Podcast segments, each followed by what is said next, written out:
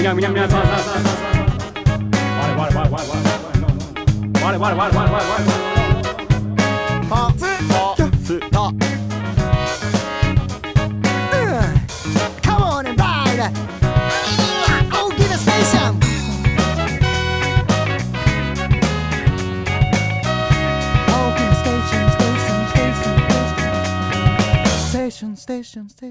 さんおはこんばんちおははこんばんちは大喜なステーションです。お集まりいただきありがとうございます。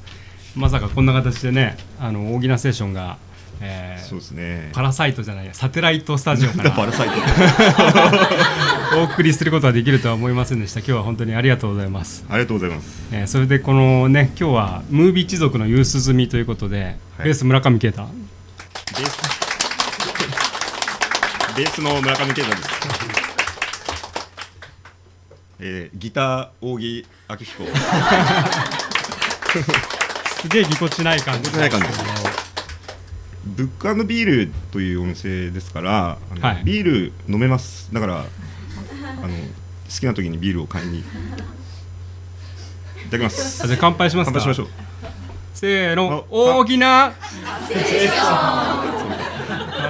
乾杯。じゃあよろしくお願いします。ゆうすずみということでうん。それであの今日は来てもらってるでしょえっ、と樋口美智子さんです。はじめまして、改めまして。あのー、樋口美智子さんは映画の宣伝の仕事を、まあ、してる現役のバリバリの人なんですが僕と樋口さんは実は昔からつながりがあって映画のだから僕は在所パークやりつつ映画の、まあ、仕事をしていてでそこの、まあ、映画館で働いてるところでやってる映画の宣伝をしてたのが樋口美智子さん。ううんうん。で出会ったのも4年5年ぐらい前。で2年ぐらい前に B&B さんの企画でなんか話してくださいっていうのが実はあったんですね。でその時のテーマが友達のいない人に勧める映画。暗い暗い、う んでそれを俺と樋口さんで10本5本か10本ずつぐらい紹介しますっていう、まあこういう同じような形でここに映像を映してそれぞれの映画について好き嫌いみたいな話をしてけど俺と樋口さんは実は全然趣味が違ってあの お互い合わなかったですね。樋口さんが面白いっていう映画は俺は面白くないと思ってるし、まあ、俺が面白いという映画を樋口さんは見てないとかね。そういう前回がね、あの大雪でそうそう前回。集まったの7人っていう。まれに見る大雪でもう交通手段ゼロみたいな状態。それの第2回。ということも兼ねているってそうことですね。そうで今回だからまたやりましょうって話になってでまあ俺と樋口さんでまたやるのもっていうのもあったりしてもうちょっと広げてオギナステーションせっかく今軌道に乗ってますからオギナステーションが。ええ。でここは一つ公開収録っていうのを試してみようっていう第一弾ですね。で樋口さんにまた来てもらって司会。まあ俺と大木が登場人物。AB やるっていうことですね。じゃあ今日はよろしくお願いします。よろしくお願いします。でも、まあ、形だけなんて邪魔せず。はい。じゃあ、早速、映画の話しましょうか。村上慶太のムービー一族最近良かった映画について。大木さん。これ最強の2人っていうのを最近見ましてあみんな見たことあるんだ。じゃあもうダメだ。いや、僕はいいですね、じゃあ、かけなくて。あ俺見てないですね最近のあ二人は。見てないですか？あまりにも絶対見ないタイプですよヒットしてたから。絶対見ないタイプですよ。そうですみんなやめようと思って。これは実話を元にしたフランス映画でヨーロッパではかなりヒットをしているそうでですね、この交通事故で首から下全部がこう麻痺しちゃった白人の富豪の人を介護する、まあ、スラム街出身の黒人の男性の物語っていう感じなんですけども、あのー健常者の人とそのまあえーとまあ、後天的にその身体障害者になってしまった人とか、まあ、先天的にでもそうなんですけどそのどういうふうにこう接したらいいのかって、まあ、この映画に書かれてることが本当に全ての人に当てはまるとは思わないんだけどなんかすごく気持ちがいいっていうか見ててなんでこういういいんだろうって思うとその結構ひどいことをこれも言ったりするわけですよ。ジョークというかチョコレートをこう食べてるシーンがあってで黒人のその、えー、と介護してる方の人が食べてるんだけどそれでそのチョコレートを俺にもくれってその言うんだけどこれは健常者用のチョコレートだからダメだみたいなことを言うシーンがあってで冗談だよみたいな言ってまあ口に放り込んであげるんですけどなんかそういうそのシャレがそのまあひどいことも含んでるんだけどやっぱシャレを言うってことがすごくその信頼感につながってるんだなみたいな。その何かこうシャレを言ったりする僕ダジャレ大好きなんですよ。でよく あのね。リハの時とかにも言ったりするんですけど別に笑ってほしいわけじゃなくて その思いついてしまったことを 言いたいみたいなのってあると思うんですよね。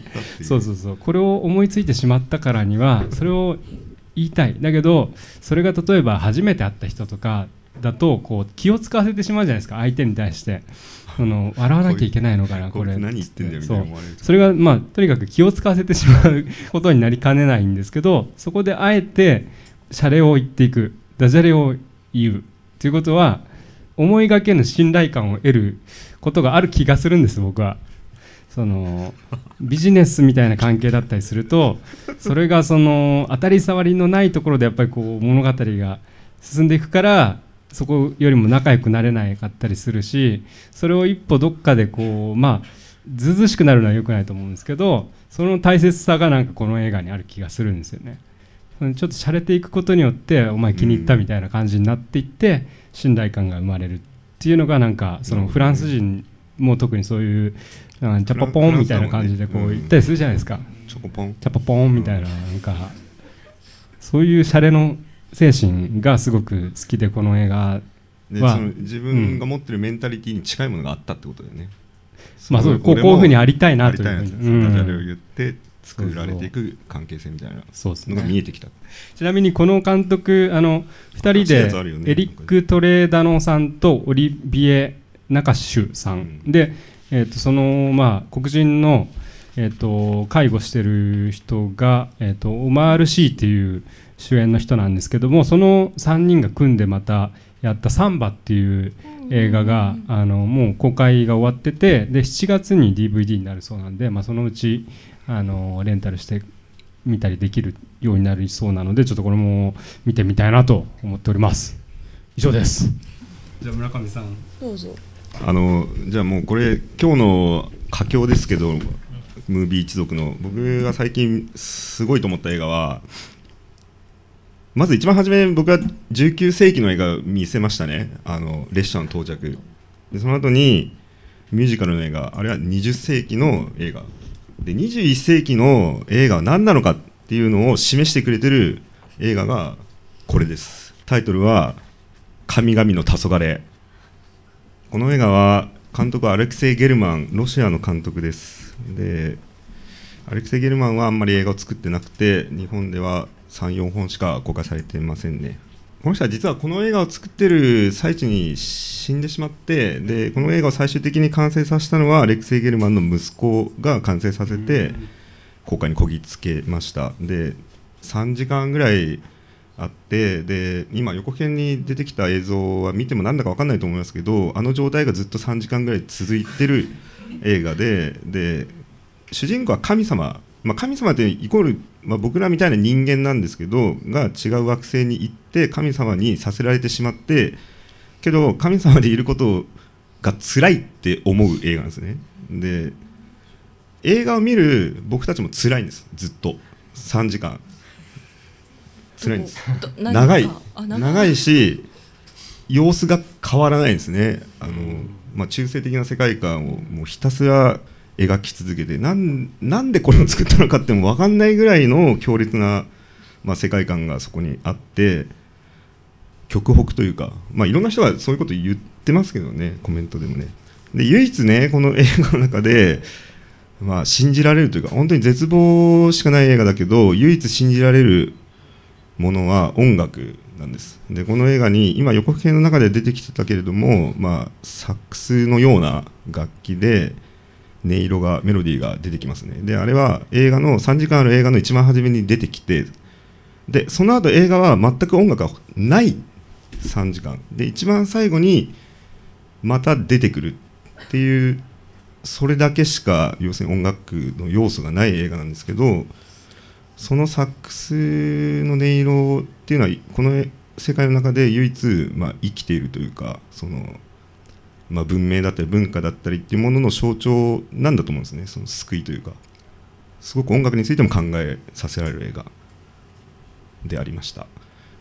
でこの映画の予告編をたまたま見たザイン・ファンクのサックスの五関義弘さんっていう人がいますけれども、僕に LINE が来て「で神山の黄昏っていう映画面白いの?」っていうふうに LINE が来たからで俺はすでに見てたんで絶対見た方がいいって言って、まあ、半分騙したんだけど。辛いの分かってるから。でここで登場してもらいます。五関義弘さん。世界初神々の黄昏のサックスのメロディーをコピーした男。これは結構すごいことだと思いますよ、コピーしてくれたよ俺そう俺がコピーしてっていうのは圭太君に頼まれたんですけど。言ったんだけど。本当にあれは騙されたと思いました。そうだよね。あの今日ぐらいのキャパの映画館で僕は見たんですけどあの、えー空いてる席がほとんどなくて一番奥のちょうどあなたがいるぐらいの場所で僕は見たんですけど、あの飽きたら帰ればいいかと思って端の席を取ったんですよ。したらあのちっちゃい映画館で片側しか通路がなくて一番どん詰まりでもう逃げることができないっていう本当に辛い3時間でしたね。3時間って分かってたんで缶ビールも3本ぐらい買ってたんですけどプシュって言わせるには音楽が鳴ったら開けようと思っても開けることもできないってつまり音楽がなんなかったならない、えー3時間後にあのぬるいビールとともにぐったりした僕が映画館を去る速攻圭太君にこれは辛かった。という LINE をまた送るという、えー、本当辛い経験でしたね。辛い経験でしたね。は。はい、苦行でした。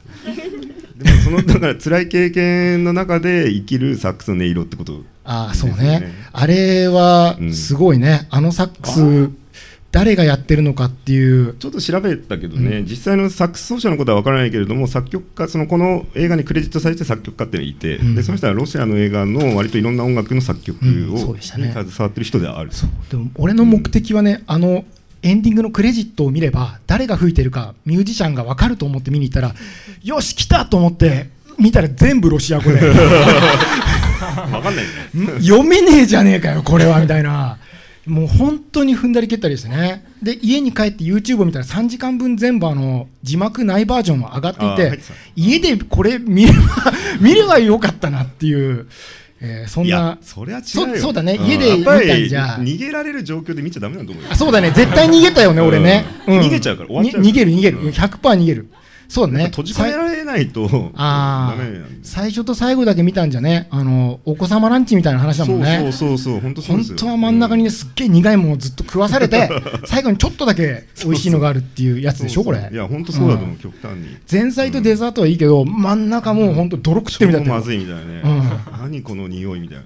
いや本当もうドロドロなんですよや世界が、ドロドロで画面から匂いが出てくるんですよ。うん。ビチョビチョっていうなんか水と泥がビチャビチャいう音と、首吊りした死体とかあとそうそう何でしょうねおならがやたるとすんだよね。ブッおならもしますね。通行人がブッつっておならして立ち去っていくんだよね。でひたすら鼻を噛むとかね。そう匂いをなんかひたすら噛むとか、そうタッチションするとかね。ね。意味が分かんないね。この映画なんかちょっとヒットしちゃってて。あそうなの？そう。だから結構はいだから満席だったでしょ？満席だった。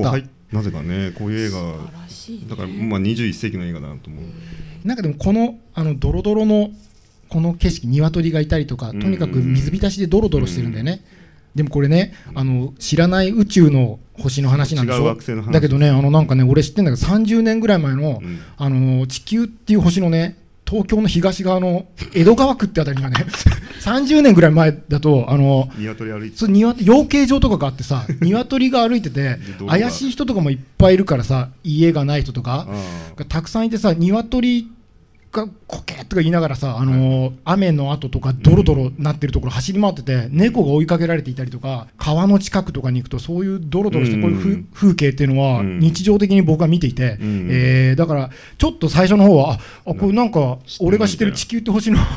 江戸川区の川川っぺりんの 30年前と小学生の頃の俺が見ていた風景と近いなってちょっとおならぶっとかねタッションしてるおっさんがいたりとかそう。っていうのはすごい思ったんですけど、うん、その光景っていうのはけど今はないんだよ今ないねないんだよね。うん。だからさやっぱこういう失われたものなんですよ。この映画が描いてるのは、うん。今ないものをけど映画にしようってことなんですよね。映画は今ないものを見せようってこと。っていうそういう機能があると思う。うんだからこの映画を見て五関さんが自分の過去の東京の東側の光景をうん。思い出したっていうのは、うん。この映画を見たメリットの人。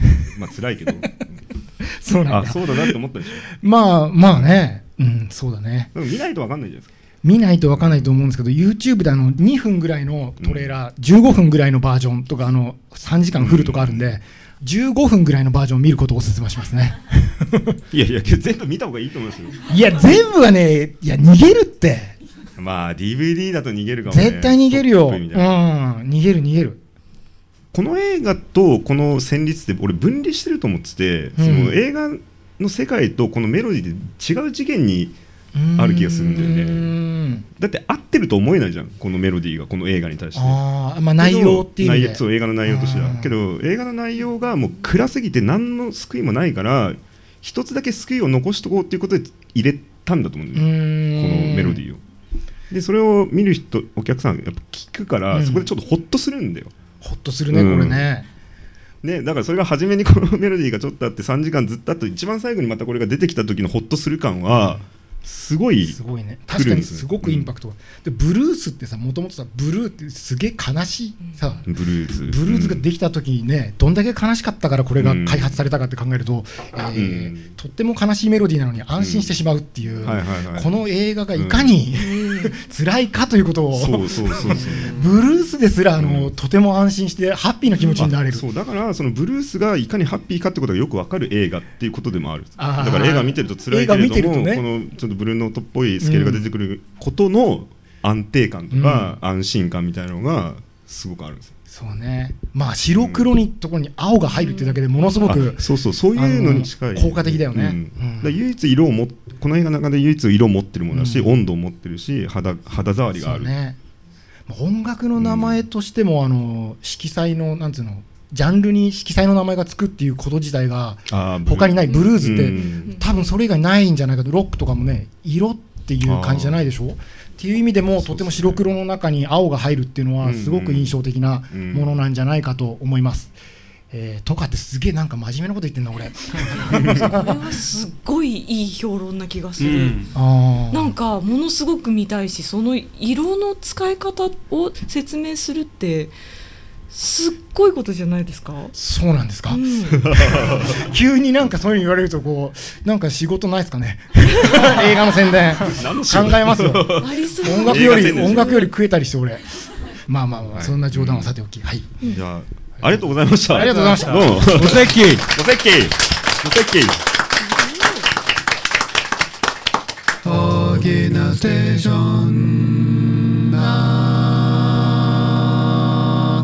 じゃあお便りコーナー行きましょう、ポッドキャストネーム連絡。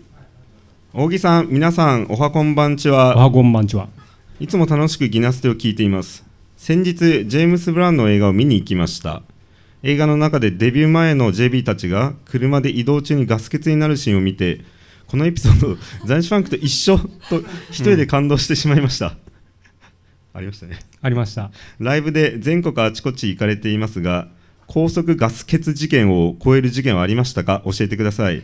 ザンシファンクも JB のように専用ジェットを持つ日が来ますように。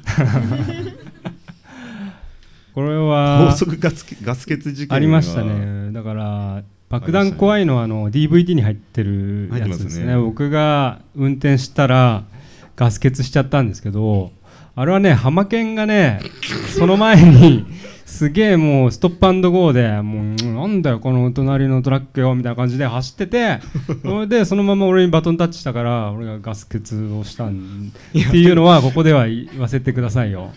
えーいやそうけどやばい運転してる人がガソリンのメーター見てないと。でもさ、そのもうピッて渡された段階で、あのーね、パーキングでで出た段階で、あのーチェックってなかなか普通だったらさあこれもう入れてから行かなきゃみたいな話になるじゃん。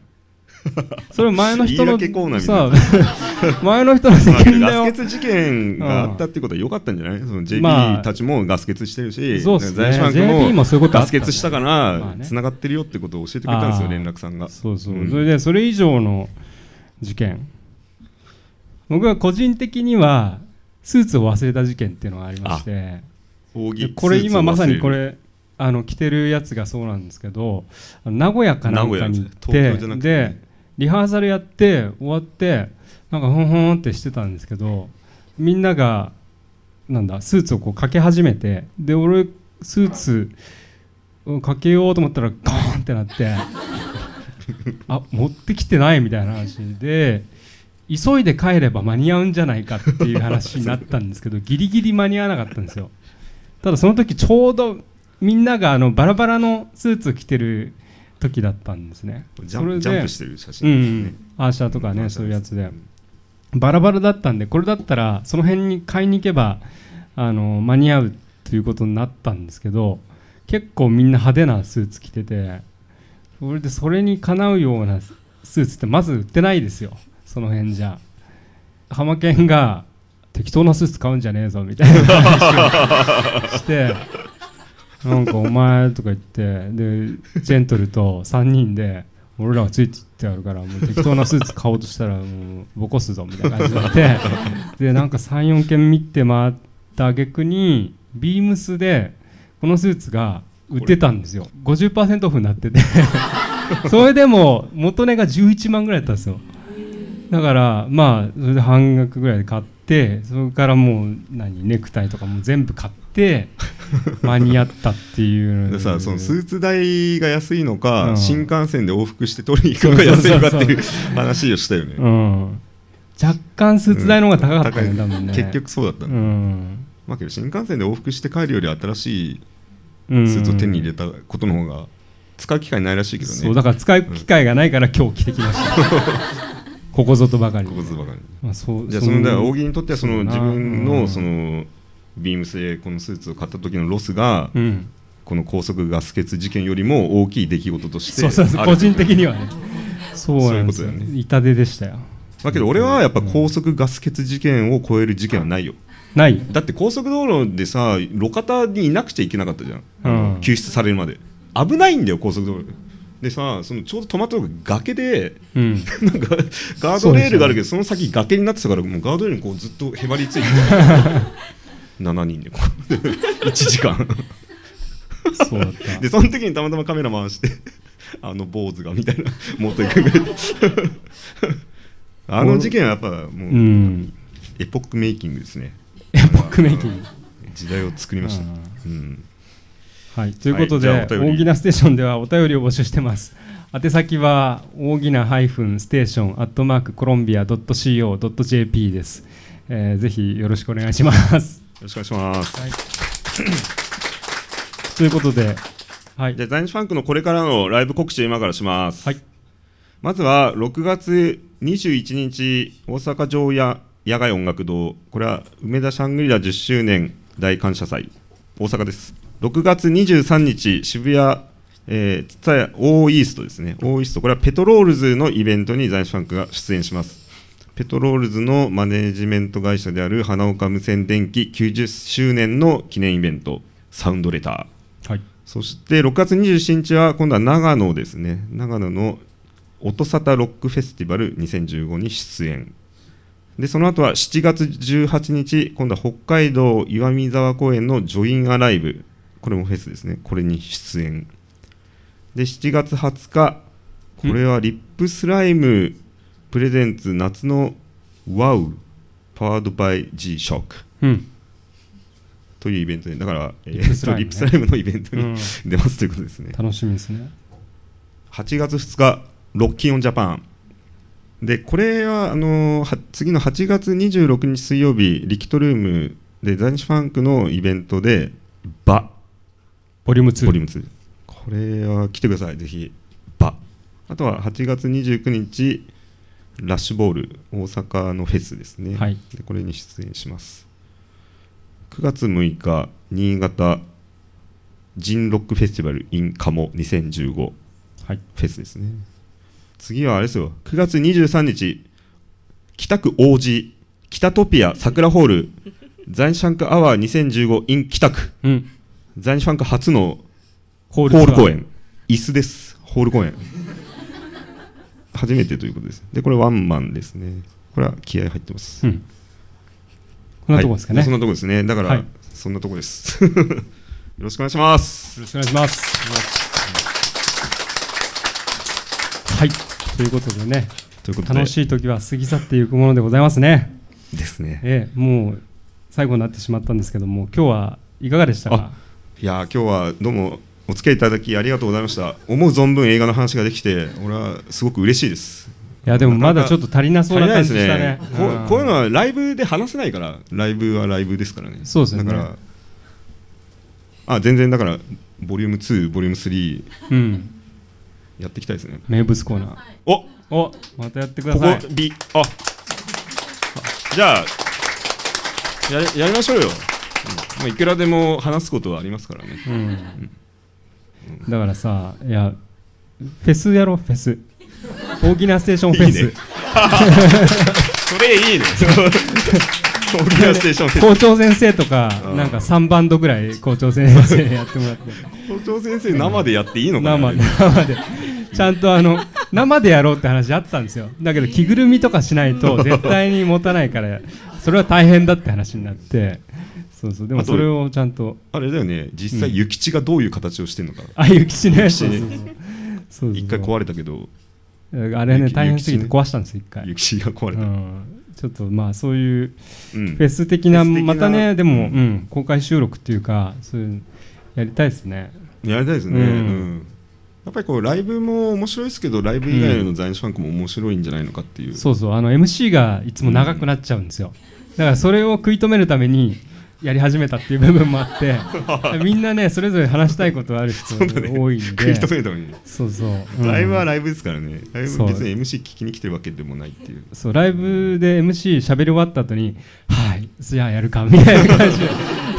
すごいそういう感じになっちゃうんで。そうそう。そうだね。だからこっちはもううん MC 専門のそうそうそう。場所としてやるってことだよね、ちょっとこれからもぜひとも大きなステーションよろしくお願いします、ということで。